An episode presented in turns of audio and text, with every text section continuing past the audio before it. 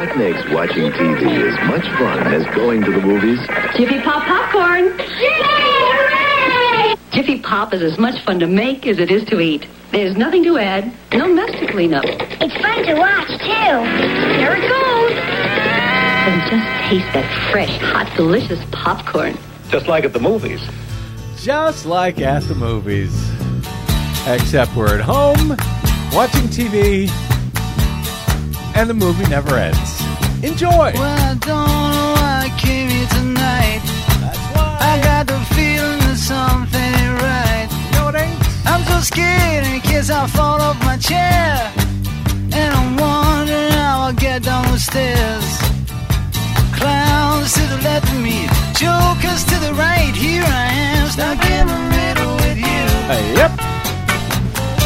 From Pacifica Radio in Los Angeles, this is the broadcast as heard on KPFK 90.7 FM in LA. Also in California in Red Bluff and Redding on KFOI and Round Mountains KKRN. Up in Oregon on the Central Coast on KYAQ, Cottage Grove's KSO, Eugene's KEPW. Lancaster, Pennsylvania's WNUZ, W News, also in Maui, Hawaii on KAKU, Columbus, Ohio's WGRN, Palenville, New York's WLPP, Rochester, New York's WRFZ. Down in New Orleans on WHIV, out in Gallup, New Mexico on KNIZ, Concord, New Hampshire's WNHN, Fayetteville, Arkansas's KPSQ, in Seattle on KODX, Janesville, Wisconsin's WADR, and Minneapolis, St. Paul's AM 950 KTNF. We also stream coast to coast and around the globe, even in the new year, on the internets, on the Progressive Voices channel, Netroots Radio, Radio for Humans, NicoleSandler.com, Radio Free Brooklyn, Workforce Rising, No Lies Radio, Verdant Square Radio, Detour Talk, and most of your pa- favorite podcast sites. Blanketing Planet Earth. I'm Brad Friedman, your friendly investigative blogger, journalist, troublemaker, muckraker, and all around swell fellow, says me from bradblog.com. Thank you very much for joining us. Happy New Year to all. I uh, I figured our first day back after the holiday break would be a lively one. I'm only I'm only somewhat sorry to say that I wasn't wrong about that. Hi, Desi Doyen. Happy New Year, happy holidays, welcome back, and all of the above. I uh, but before we get to all of that excitement today, hey, guess what Santa Claus gave me for Christmas this year? Something special, I hope. Yes, a cold. Which seems very unfair, frankly, on several levels. One, because that gift was delivered to me by Santa uh, not on Christmas, but the day before we arrived back to air. Perfect timing. Seems, yeah, nowhere near Christmas or Hanukkah. So that seems unfair. Also, because uh, where I was for much of the break in Arizona, I was pretty much the only guy in the entire state actually wearing a mask whenever I was out in public indoors. It, it, it's like the pandemic apparently is over in Arizona, as far as they're concerned, apparently. Nonetheless, despite wearing my mask whenever possible, whenever I was near people, apparently my masking and hand washing uh, regiment was not enough to avoid catching a common cold, which really irritates me.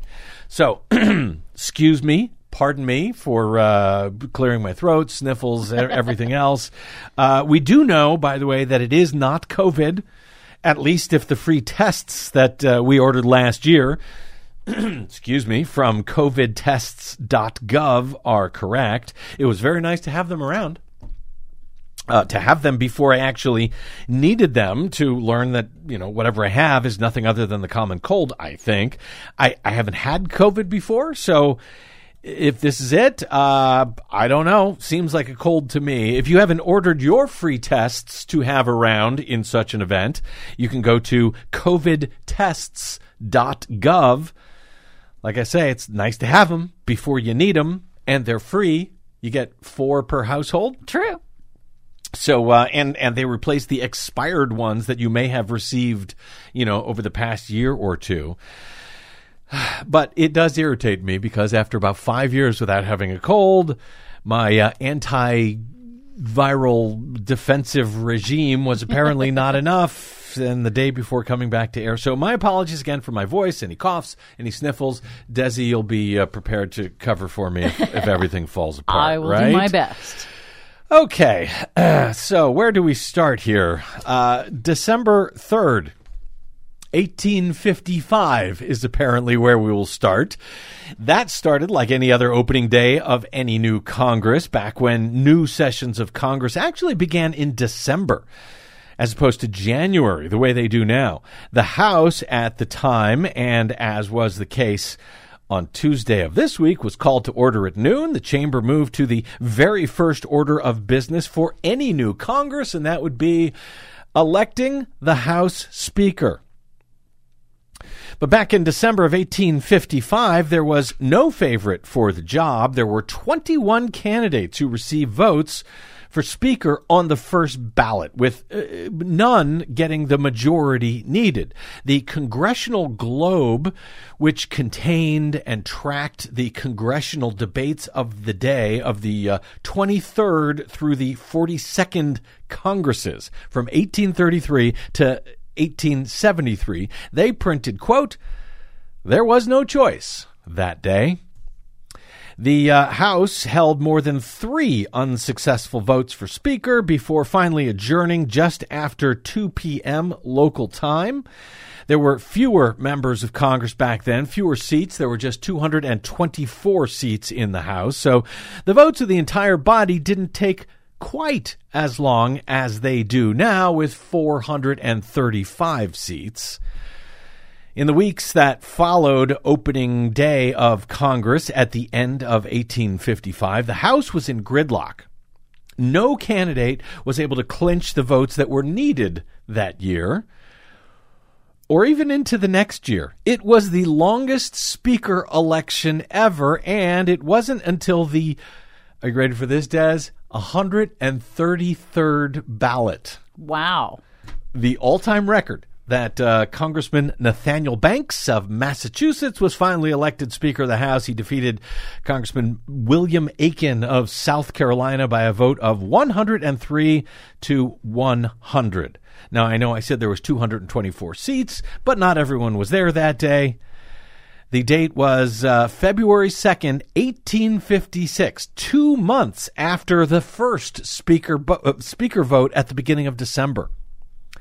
The House concluded business that day by unanimously adopting a resolution thanking the clerk for presiding, quote, during the arduous and protracted contest for Speaker, because apparently the clerk of the House, whoever that happens to be, is actually in charge of the House until they have elected a Speaker, which is usually the first, well, always the first order of business. That was the longest battle ever for House Speaker. It stretched from December of 1855 into February of 1856. As far as the last time, so that was the longest, but as far as the last time such a battle of any kind, any kind at all occurred for House Speaker, well, we would still have to go back a century to a hundred years since there hasn't been any dispute over who would be the new House Speaker of any new Congress in a hundred years. We had to go back to 1923. Again, they were meeting initially in December. December 4, the House gathered. 1923, Frederick Gillett.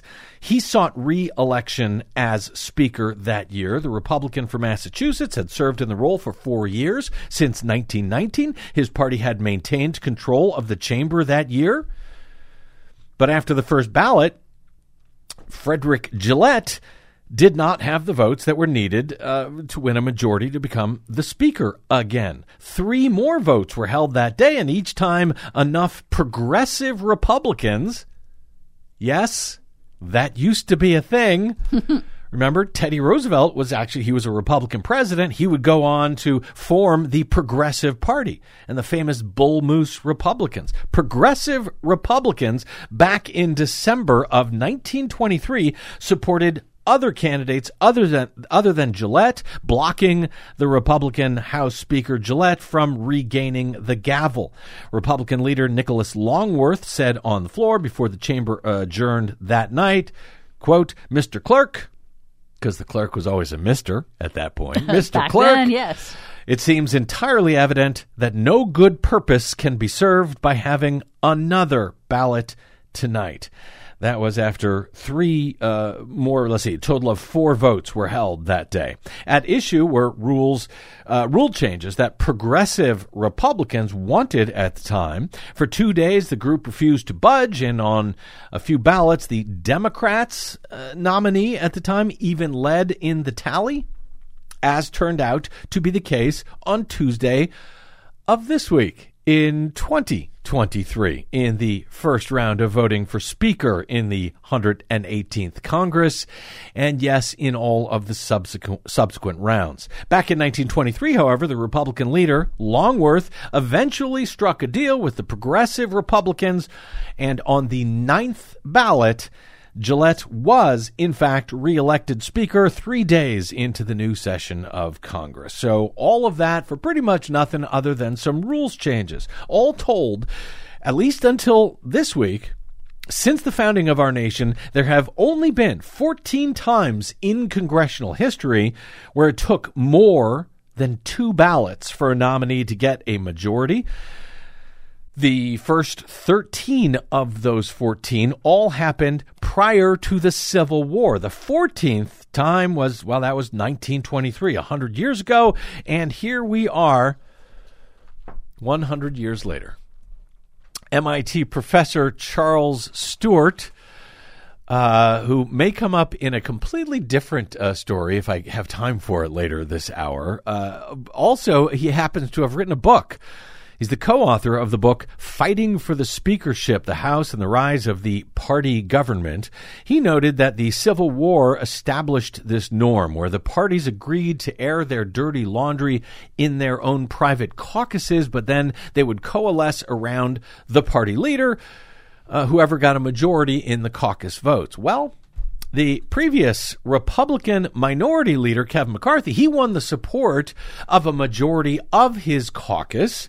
He won that easily back in their private vote in November, right after the midterm elections, to win, in fact, the party's nomination for Speaker of the House during a closed door secret ballot vote among the caucus. He won 85% of the vote, but 31 members defected to radical right winger Andy Biggs of Arizona in that caucus vote. McCarthy won 188 votes back in November that day to become the Republican leader and, and nominated to uh, uh, become their House Speaker. But the vote for House Speaker itself, that takes place among the entire House, including Democrats and Republicans and independents, etc. And it has been clear for weeks that Kevin McCarthy did not have the votes to win the speakership. At least not on the first ballot, perhaps not ever. We'll see. For the first time in 100 years, because that's how unified the Republican Party now is. Did we mention that it is a good time to pop up some popcorn? Whether it's Jiffy Pop, Orville, Redenbacher, take your pick. As NBC described it on Monday, Kevin McCarthy is facing a rebellion from a band of so called conservative flamethrowers vowing to deny him the speakership. If the rebels, as they describe them, led by Congressman Matt Gaetz of Florida and Andy Biggs of Arizona, if they made good on their word, they could send the speaker's vote to multiple ballots for the first time in a century. Well, as of airtime on Tuesday, that is obviously well they are well on their way with McCarthy with McCarthy uh, uh, or anyone else needing 218 votes in order to win the majority to become the House Speaker if if everyone is present and voting. Now that could come into play in the days ahead. Uh, but for now, there were 434 members uh, present to vote on Tuesday.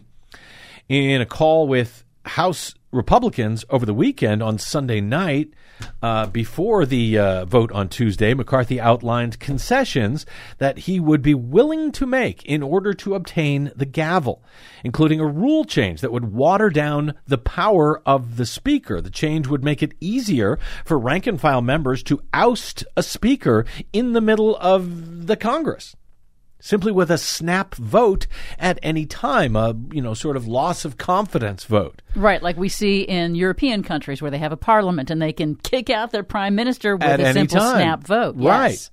Well, McCarthy agreed over the weekend. He's been fighting that, but he agreed. Okay, we can do that. This was a key demand of these uh, members on the on the far right House Freedom Caucus. Several members of which had been withholding their support. Still, nine House Republicans current and incoming, said in a letter on Sunday, even after the concessions, as I understand it, that McCarthy had still not earned their support. On top of that, uh, as of the weekend, there had been a smaller group of five so called never Kevins who say they will not back Kevin McCarthy under any circumstances. So let's do the math, shall we? 222 Republican members. 218 are needed for a majority to win the House Speaker if everyone is present and voting. So you take away the five never Kevins from the 222 total, and that makes just 217 votes for McCarthy if every other Republican actually votes for him. He needs 218 to win. If those five never Kevins stick to their guns, at best, he gets 217 votes, which is not enough for the 218 needed. Not enough to become Speaker, given the razor thin, barely majority that Republicans won for themselves in November. And remember, the House cannot conduct any business until it has elected a Speaker. Well, after that conference call on Sunday, according to the New York Times, McCarthy worked uh, in the uh, late into the evening in the Capitol on Monday to try to lock down any votes he could, with some allies projecting optimism that he could close the gap. Jim Jordan of Ohio told reporters uh, as he left a meeting in McCarthy's office on Monday night, quote, I think we can get there. Of course, Jim Jordan says a lot of stuff that turns out not to be true after all, doesn't he? This is true. The haggling then continued even after McCarthy had tried with that major concession by agreeing to the rule that would allow the snap vote at any time to oust the speaker. But uh, he had earlier refused, and it's unclear to me uh, if if he's changed this. But he had earlier refused um, regarding uh, this uh, this this snap vote. I think he said, "Okay, I will do it, but only if." Five lawmakers call for it rather than a single me- uh, member because that's what that's what these never Kevins actually wanted. They wanted one person at any time To to, be able to say, "I want to get rid of the speaker," Okay. which is a job I would not want. I, I mean, are you kidding me? So uh, anyway, it was not enough for the Never Kevins who opposed him. A uh, separate group of nine other far right lawmakers, most of whom had previously expressed skepticism about McCarthy's bid for Speaker, they derided his effort to appease their flank of the party as quote almost impossibly late to address continued deficiencies, as they see it. The group included Congress members and uh, insurrection enthusiasts such as Scott Perry of Pennsylvania, the chair of the Freedom Caucus, and Chip Roy of Texas. The pile-on continued on Monday when the powerful right-wing Club for Growth, the anti-tax group, effectively threatened to punish Republicans who embraced a McCarthy speakership and that Club for Growth is very powerful. They announced that they would uh, downgrade their public ratings for lawmakers who voted for any candidate who refused to return to the House rules that were in place as of 2015. That is what allowed for the snap vote of no confidence that drove out Speaker John Boehner at the time back in September of 2015. The Club for Growth insists we go back to those rules from 2015. So when they say take America back, I guess they mean take America back to at least 2015.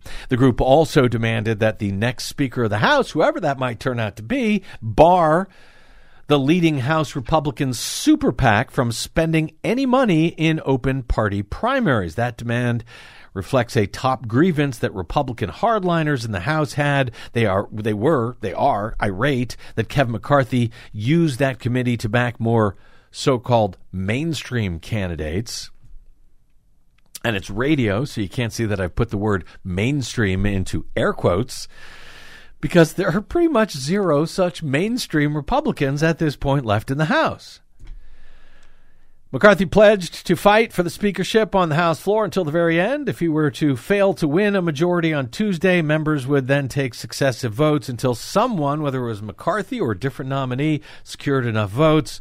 And again, it could prompt chaos not seen on the House floor in a century. Every speaker since 1923 has been able to clinch the gavel after one single vote, but no, not this year. You know, it's kind of surprising to me it, that we're uh, here in the twenty in the year 2023. we yeah. we are actually tracking very closely with the history of the 20th century um, because this was hundred years ago when uh, the- when the last time this this disruption occurred. And Mm-hmm. gosh, when I think back all the nasty things that followed in the early part of the 20th century, like you know the Depression and World War and all of that, I really like for us not to track so closely with all of that in history. So you thought you'd come back to the first show of the new year with that good news about where all of this might be headed. Is that right, Desi Doyen? Mm, yeah. Yeah.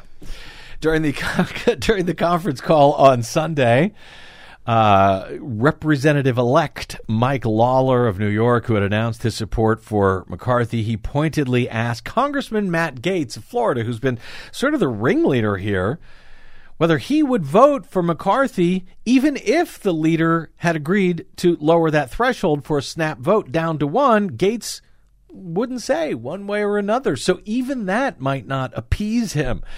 As the Times reported it, the exchange underscored the challenge that McCarthy is facing in trying to keep control of the House Republican Congress uh, conference.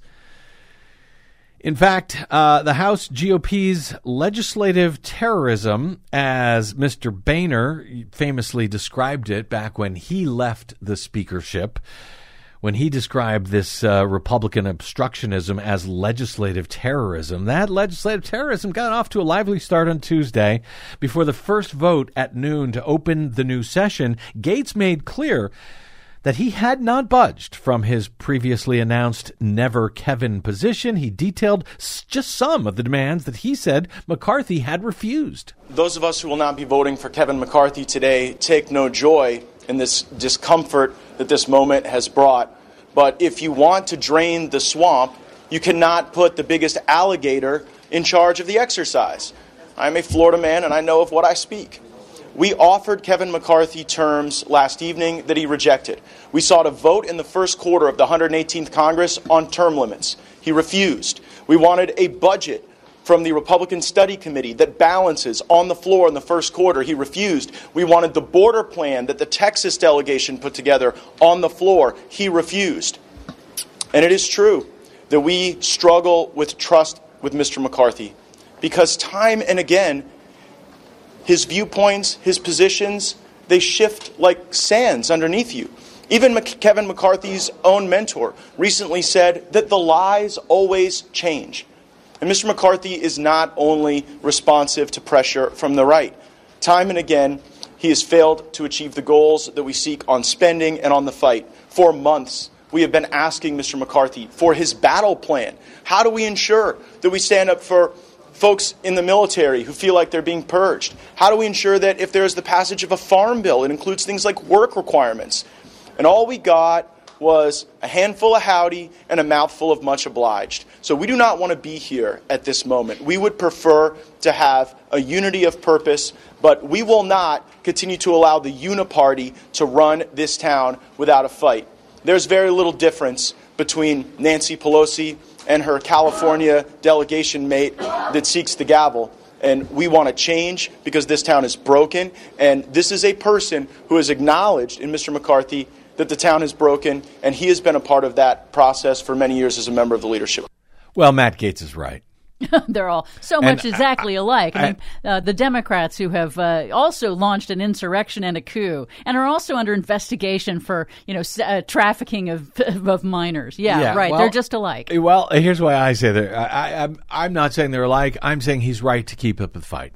He should keep up this fight. He should not let down as long as humanly possible. He should keep up this fight and, and stand for what he believes in. And I think he's uh, uh, a, a, a picture of courage. What do we, uh, what's the old uh, profile profile in courage. courage uh, for for doing so. Similarly, uh, a profile uh, in courage, Congresswoman Lauren Boebert uh, of Colorado, who was by Matt Gaetz, Florida man uh, Matt Gaetz' side as he was uh, explaining why he was voting the way he was voting. Boebert. Uh, the day after, the day I think the day that we left for our holiday break, break, she was announced as having barely won a recount in her own House reelection contest. She won by just 546 votes out of more than 325 that were cast in that election.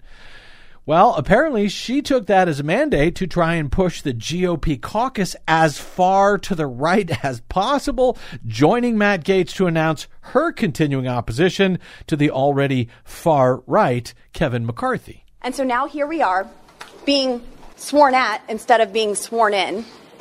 And we could have had this solved months ago. I have been working every day to unify the Republican Party for the American people. And yesterday, we had a deal that was not a selfish deal in any way for Kevin McCarthy to get him the gavel on the first ballot. And he eagerly dismissed us. This is also sad. Kevin McCarthy, for his part, uh, prior to the first ballot vote on Tuesday, uh, had this to say in his own defense. Are you going to stay in the race, Leader McCarthy? You're not yes, dropping off. I'm not going anywhere. Are you sick?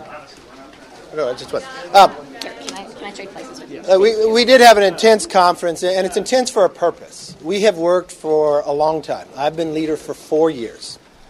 I came into this position and we had less than 200 members. We are now sitting in the majority. We put forth to the American public a commitment to America. There's times we're going to have to argue with our own members if they're looking at for only positions for themselves, not for the country. For the last two months, we worked together as a whole conference to develop rules that empower all members. But we're not empowering certain members over others. Last night I was presented the only way to have 218 votes if I provided certain members with certain positions, certain gavels, to take over the church committee, to have certain budgets. And they even came to the position where one, Matt Gaetz, said, I don't care if we go to plurality and we elect Hakeem Jeffries and it hurts the new frontline members not to get reelected.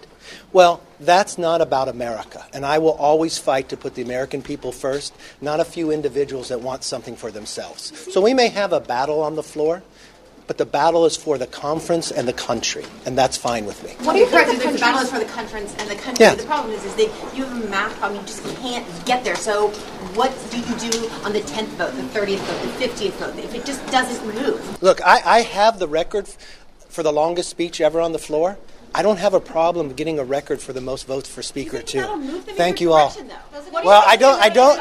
I don't see how a few people, maybe it's five, maybe it's twenty, sit because they want a gavel that they can't earn by the conference of themselves. That would be interesting to me. That's not what the constituents voted them for. What do you think is the first impression of a Republican majority for Americans? Kevin McCarthy there uh, before the first ballot on Tuesday, uh, describing this as a battle for the conference and the country. Uh, predicting maybe it was five, maybe it was 20 who would oppose him. Turns out it was 20. Shortly after noon on Tuesday, with 434 members, members elect, anyway, present. Remember, they can't even be sworn in officially until after a House Speaker is elected in order to swear them in. With 434 members elect present, not 435 because of the death of Democratic Congressman Donald McEachin of, uh, of Virginia last month, just a few weeks after Election Day. The House came to order ish for the first order of business, which is electing a House Speaker. McCarthy was nominated on the Republican side, as expected, followed by uh, Democratic leader Hakeem Jeffries of New York. He was uh, elected by the Democratic caucus to take the place of Nancy Pelosi as their leader. Pelosi stepped aside with most of the rest of the longtime Democratic House leadership at year's end. And the Democrats, for their part, nominated Hakeem Jeffries. Here was part of the nomination speech for Jeffries made by Congressman Pete Aguilar of California. Today, Madam Clerk, House Democrats are united.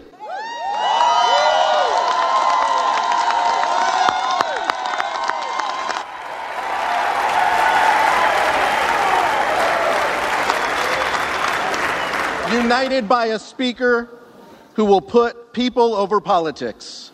Hakeem Jeffries has worked his entire life to improve economic opportunity for all people. He is committed to strengthening the American dream by lowering costs for working families, building safer communities, by taking weapons of war off streets, and by creating good paying jobs in industries of the future. As we work to implement our historic legislative accomplishments of the last two years, House Democrats are united behind a speaker who wants to make things in America and bring home jobs that have been shipped overseas, to write a tax code. To write a tax code that rewards hard work, not wealth, to invest in clean energy that reduces our country's dependence on fossil fuels, from voting rights to reproductive rights. We are united, Madam Clerk. We are unified behind a speaker who is an unapologetic advocate for protecting and expanding our freedoms. He does not traffic in extremism.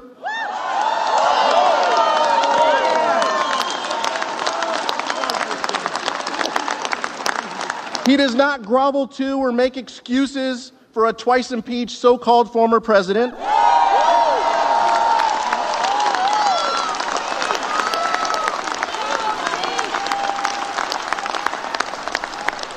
Madam Clerk, he does not bend a knee to anyone who would seek to undermine our democracy.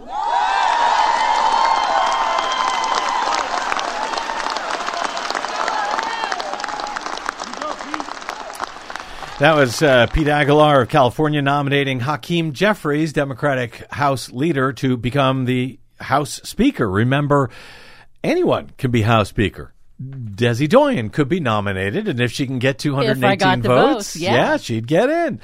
So, yes, of course, it's seemingly ridiculous that a Democrat, Hakeem Jeffries, would become the Speaker of the House when there's a Republican majority, but at this point, no one knows what's going to happen next. Also nominated in that first round of voting was Andy Biggs of Arizona. He had received, you'll recall, 31 votes back in November during the private caucus votes. Members can vote for whoever they like, even if the name is not in nomination, and uh, that you know has not yet played a a part in the ongoing GOP House caucus. The idea of someone who is not even a member of the House being nominated or receiving votes.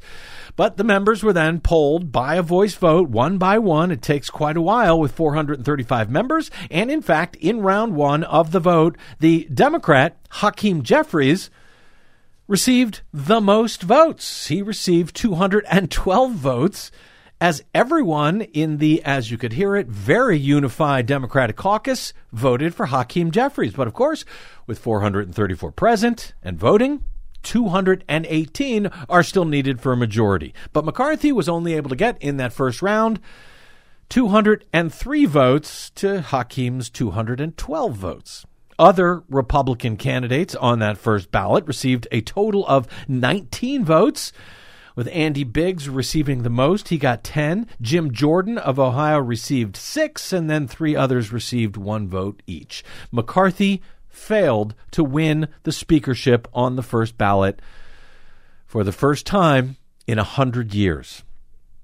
Then there was a bit of a, a, of a break, a lot of conversation on the floor about how to proceed, proceed including some fairly obvious enjoyment uh, at all of this from the Democrats. And a second round of voting began with Jim Jordan this time. He was the one to place Kevin McCarthy's name into nomination for House Speaker on the second ballot. In the first round, it had been Elise Stefanik of New York that nominated McCarthy. But after receiving six votes himself in the first round, it was clearly a signal from Jim Jordan that his supporters should now vote for McCarthy. At least that's what it was supposed to look like. It didn't work. In the second round, Jim Jordan was then nominated by Matt Gaetz, even after Jim Jordan had nominated Kevin McCarthy. The Democratic leader Jeffries, again in that second ballot, received all of the Democratic votes, 212 of them. McCarthy received, once again, just 203 votes on the second ballot. And Jim Jordan, who told everyone to vote for McCarthy, well, Jim Jordan received 19 votes himself anyway from his caucus. The same number of GOP obstructionist votes that had split their votes previously in the first ballot among several alternative options the last time. This time, they all voted for Jim Jordan. No change, no speaker, no dice, Republicans in disarray. It's clear that uh, Kevin McCarthy, the Republican leader, does not have the votes. No persons having received a majority of the whole number of votes cast by surname, a speaker has not been elected. It appears we are headed toward a third round of balloting, of ballots for Speaker of the House. So seriously, about that popcorn thing? Anyway, they did proceed to round three, and in round three, Kevin McCarthy, this time nominated by Steve Scalise of Louisiana. He's currently, I think, the second in charge uh, uh, in the Republican caucus. Uh, Kevin McCarthy, instead of receiving 203 votes, he received 202 votes. Going the wrong way. Correct. Hakeem Jeffries, once again uh, nominated for a third time by Pete Aguilar of California. He got the same 212 votes, but Jim Jordan in the third round was nominated again, this time by Chip Roy of Texas, and Jim Jordan received 20 votes. He picked up a vote after Byron Donalds of Florida flipped from McCarthy to Jordan. If we can call that things moving in Jordan's direction, well, things are moving in Jordan's direction. Now, had the GOP got their act together on Tuesday and had they elected uh, a House Speaker as every other majority since 1923 had been able to do on the first try, well, I had a bunch of other GOP and disarray stories that I had hoped to get to. Because the, the caucus has only just begun, apparently, to eat itself alive in recent weeks. And I didn't want them to do that without your knowing about it. Why? Well, we will have time to talk about it in the days ahead, I suspect. Uh, as of, well, whatever, it's about 5 p.m., I think, on Tuesday, the House has now adjourned for the night. They'll meet again on Wednesday at noon. Uh, yeah, I think noon on Wednesday to keep trying they could have gone all night. That's what Kevin McCarthy wanted, but uh, apparently the someone thought better of it and said, "Well, you know what? Let's take a break. Let's figure out what the hell we're doing and come back." Let's end this spectacle first. Talk about it privately, and maybe we can sort this out But- instead of doing it in front of everybody. Yeah, but remember back in well, 1855, it went on for 2 months. Will it happen this time? I don't know. But you know, I, there's lots of even if it doesn't, there's plenty of GOP chaos to cover in the days ahead, and not just because it goes well with popcorn. It's also, I want to make clear that a lot of the stuff that the Republican House caucus hopes to do with their very slim majority is actually absurd and ridiculous and has nothing to do with governing on behalf of the American people. This is not a battle, well, as Kevin McCarthy said, for the conference and the country. Maybe for the conference, but not for the country. They want to investigate Joe Biden's son's laptop. They want to investigate Anthony Fauci for crying out loud. They're discussing coming up with some reason, any reason, to impeach Joe Biden or one of his cabinet members. They want to investigate the FBI and the January 6th committee investigators. And I know it makes a lot of uh, Democrats out there anxious or frightened or angry that this is what the GOP is doing, but it shouldn't. Short of anything that I actually see as substantive, what I see is a party in disarray and one that is making things worse for themselves, not better. Worse for themselves and for their prospects in 2024. Anger and anxiety at all of that is not uh, the best response. I believe the best response is likely ridicule, in truth. They deserve this ridicule and I think they'll uh, have plenty of that in the days ahead. We'll have to leave at least some of that ridicule and some of the uh, GOP on GOP hilarity uh, aside for another day because I need to take a quick break. I know I'm running way over already. Uh, I need to get to a few substantive items that have uh, taken place over the past uh, week or two since we have been on break. That is straight ahead on the broadcast. I'm Brad Friedman. Don't touch that dial.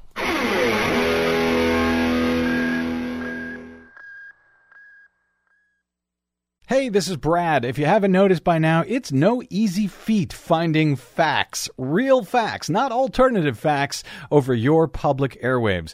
We try to bring you real facts, truth, and clarity without fear or favor each and every day on the broadcast. But we need your help to do it, and that help is needed more now than ever. Please stop by bradblog.com slash donate today. That's bradblog.com slash donate, and thanks. You can't always get what you want. You can't always get what you want. Mm, you can't. You can't always get what you want. So sad. But if you try sometimes, well, you might find you get what you need. Welcome back to the BradCast. Brad Friedman from BradBlog.com in the new year 2023. There was a whole bunch of stuff that happened while we were out. Thousands of pages of transcripts and other material was released by the House January 6th committee, which in theory no longer exists, but does it? Because I'm not even sure if the new session of Congress officially begins until the House Speaker is sworn in. If the new 118th uh, Congress has not begun, has the 117th Con- Congress actually ended? The one that had the January 6th committee? Yeah, I don't know. Very confusing. Uh, anyway, thousands of pages. People are still uh, plowing through those. Uh, Trump's uh, t- income taxes from, what, five or six years was finally released. We learned that as a presidential candidate, for example, Trump lied about having a bank account in China. Uh, turns out he actually had one, and uh, his foreign investments uh, he lied about as well. In 2016, the year that he was uh, that he won election, he actually paid 1.2 million dollars in foreign taxes, whereas back here in the U.S. he paid 750 dollars. Congressman elect George Santos. I'm sure you heard of him since we have been off from New York, or maybe he's from Florida. Nobody knows. He's or maybe from Brazil. Uh, he's been exposed as a liar, and yet if they ever win a House Speaker, apparently he'll be sworn in because the Republicans need him to get anyone sworn in as Speaker, it well, seems. Yeah, I mean, he's really on brand for Republicans when you think about it. More than 50 were killed in a blizzard over Christmas in uh, upstate New York and elsewhere. Congress passed a $1.7 trillion omnibus spending bill.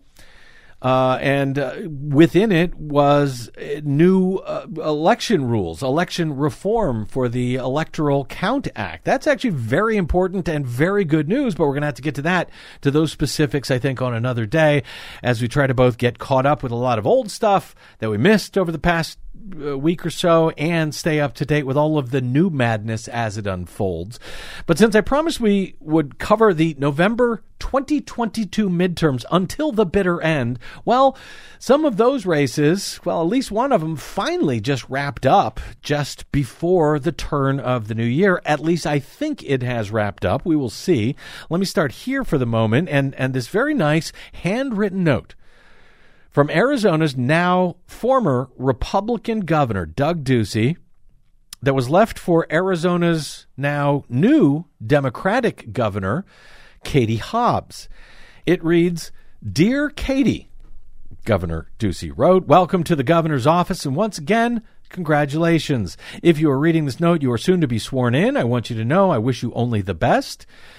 He said, Every day as governor is an adventure. It is the greatest job in politics and an immense responsibility. I know you will serve the people of Arizona well. You and your family will be in our family prayers. And if I can ever be helpful, I'm only a phone call away. All the best, Doug. That was the note dated December 29 of 2022, about a week after Christmas, when on Christmas Eve, in fact, Arizona's failed Republican gubernatorial candidate and Donald Trump, I don't know, wannabe, mini me, I don't know what we call her, Kari Lake. Female Donald Trump. There you yeah. go. She received a very nice holiday gift herself from a Maricopa County Superior Court judge when he dismissed the lawsuit that she had uh, lodged, uh, in fact, confirming, when he dismissed it, confirming Katie Hobbs' election as Arizona's govern, uh, governor, as uh, Judge Thompson of uh, Maricopa County uh, Superior Court judge, as he wrote that night, quote, every one of plaintiff's witnesses, and for that matter, defendants' witnesses as well, was asked about any personal knowledge of both intentional misconduct and intentional misconduct directed to impact the 2022 election. Every single witness before the court disclaimed any personal knowledge of any such misconduct. The court cannot accept speculation or conjecture in place of clear and convincing evidence. Thompson had, uh, Judge Thompson, who had previously tossed out all but two of the 10 counts that Kari Lake had included in her election contest, after losing to former Secretary of State Katie Hobbs by just around 12,000 votes out of more than 2.5 million cast, well, the judge allowed a two day trial while we were gone to move forward on those remaining two counts that he didn't toss.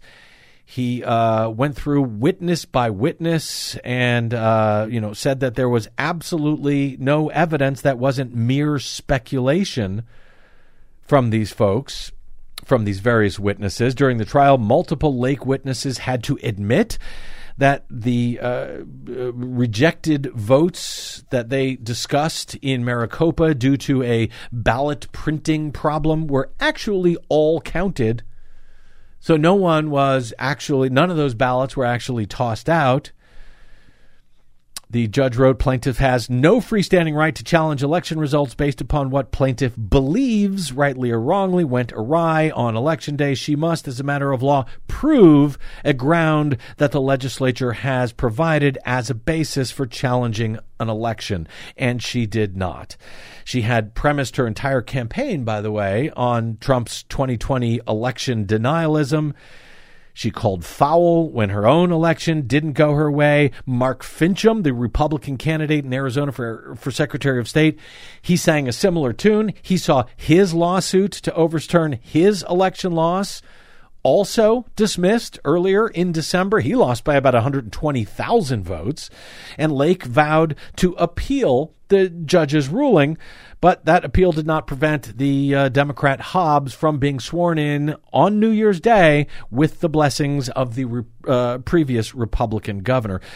Today, we're now three years into the new year. Governor Hobbs has been seated. Kari Lake's campaign is still challenging. Wow. And didn't she like demand that the judge simply install her as governor? Yes, initially it wasn't that there would be a new election. She just said she wanted to be named the winner. Mark Finchem did the same. That's not how any of this works. Uh, but as to her campaign, still out there making the case, uh, this was tweeted today, this morning. Quote, when the Superior Court of Arizona provides the appropriate remedy to Maricopa County's disenfranchisement, the transition of power will be an easy one. She is still out there, just like Trump did after the election, pretending and raising money on the notion that she is going to just transition into power. They're just going to let her take over at some point. So, yeah, that's what she's doing. Uh, but barring you know any ridiculous surprises at the uh, Arizona Supreme Court, Um, all of this was was you know tossed out before Christmas, whether Lake admits it or not. But there was one major statewide race in Arizona that I noted before the break did have a chance of flipping.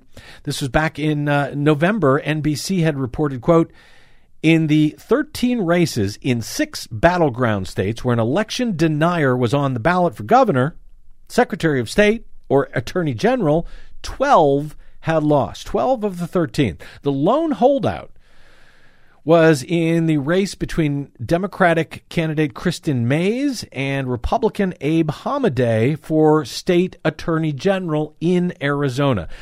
That was an incredibly close race. It went to an automatic recount because it was so close. The Democrat Mayes was certified as the winner by just 511 votes out of two and a half million cast there.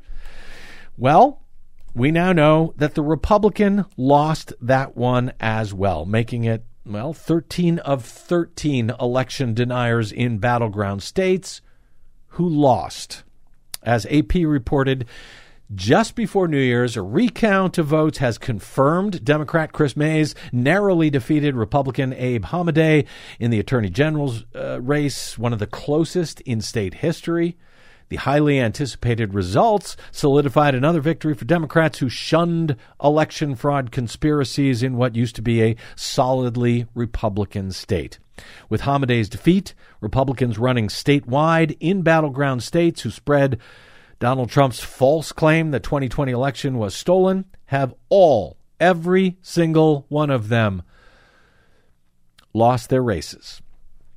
Mayes, the Democrat, finished just 280 votes ahead of Hamadeh following the recount. That's down from a 511 vote lead in the original count. And though it seems like, well, not that many votes from 511 to 280, that's actually quite a bit of uh, of a change. Given yeah, that's more than 200 votes. Yeah, given that they basically counted all of the ballots with the same devices, they didn't hand count. They counted them with the machine, same machines that counted them in the first place. So the machines got two different results in two different counts. Well, here is what we're able to figure out according to VoteBeat. Uh, ballot counting errors in Pinal County, which is a heavily Republican county. The uh, county went, for example, in the governor's race, it went to Kari Lake by 17 points. Well, apparently, most of the changes in the results were thanks to Pinal County.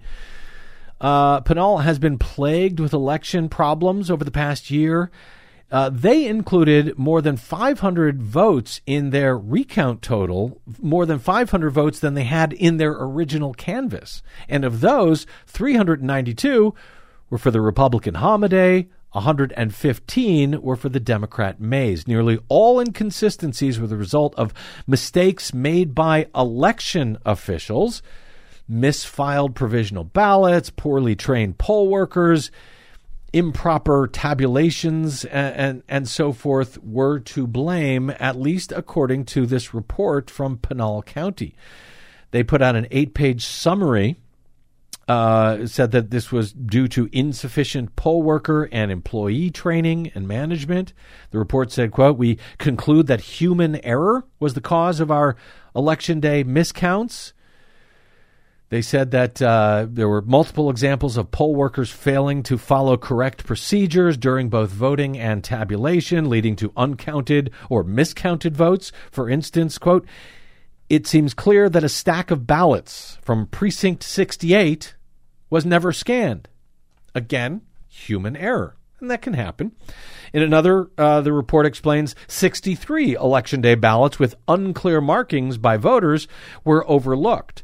When there's an unclear marking, it's supposed to be adjudicated by a bipartisan panel who uh, looks at the ballot with human eyes to make sure there is no actual vote there to determine the, the actual voter's intent. When officials discovered the ballots during the recount, uh, the a bipartisan board did in fact adjudicate them and uh, copied the votes onto new ballots to correctly count them with the machines, etc. Uh, Mayes, the Democrat, said, "I'm excited and ready to get to work as your next Attorney General and vow to be." Your lawyer for the people. So, this is a kind of a big deal for the Republican Attorney General uh, in the state of Arizona to flip from Republican to Democrat, particularly since the previous one there, uh, Mark Brnovich, was a hard right, uh, you know, was was part of the the challenge to uh, to the U.S. Supreme Court, U.S. Supreme Court for Trump's loss, etc. So, big news, good news for Arizona. For now, we think we know the results. Outside of the court, uh, her attorney, Dan Barr, said the results should give the public confidence in the results despite the uh, adjustments in the vote totals. In a tweet, however, Hamadeh said the discrepancies in the latest results from his race were shockingly high. Quote, My legal team will be assessing our options to make sure every vote is counted wrote Hamadeh, who has yet to concede to Mayes. In addition to Hobbs and Mayes, Democratic Senator Mark Kelly was reelected, and Democrat Adrian Fontes he won his uh, race for Secretary of State in Arizona. So all four of the top jobs, top statewide jobs there uh, that were on the ballot in Arizona in 2022 went to Democrats. They all took office in Arizona on the first day of the new year on Sunday. And underscoring yet again that, man, every single vote really does count. It does. And it matters that we check and make sure every one of them was counted accurately and properly. And you can only do that, frankly, once human beings actually take a look at the ballot. Yeah, but good luck getting that in pretty much any state. But I wonder if Hamadeh will actually try to get a hand recount of all two million or what whatever votes. I, I hope he does. I'm in favor of it. I want the people to be able to oversee their elections, and the only way to do that is to have human beings actually count those ballots. What so concept. I'm fine by that. Uh, good luck, Mr. Hamadeh. Good luck, Ms. Lake. Yeah, she's still got that appeal going, and we will keep our eyes on it as usual. But got to get out, got to wake up early so that we can follow more of the madness and Next chaos round, yes, in the U.S. House. Get your popcorn ready. Yes, ma'am. Uh, thanks to our producer, Desi Doyen. Thanks to all of you for uh, your time today. And apologies for my uh, my voice as my cold hopefully will be better by our next broadcast. Until then, if you missed any portion of today's program, you can download it anytime for free at bradblog.com. Also, my thanks to those of you who stopped by bradblog.com with an end of year donation. It is greatly appreciated, very much needed. Thank you to all. You can drop me email if you like. I'm bradcast at bradblog.com and on the Facebooks and Twitters and yes, the Mastodons. I am the Brad Blog. We will see you there. Until we see you here tomorrow, I'm Brad Friedman. Good luck, world.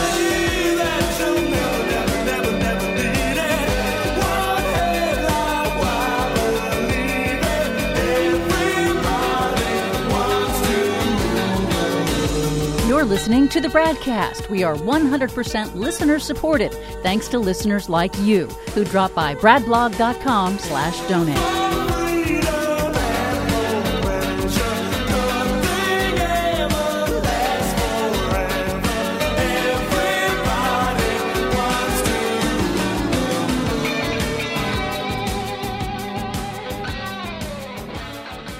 I'm Rick Smith, and this is Labor History in Two.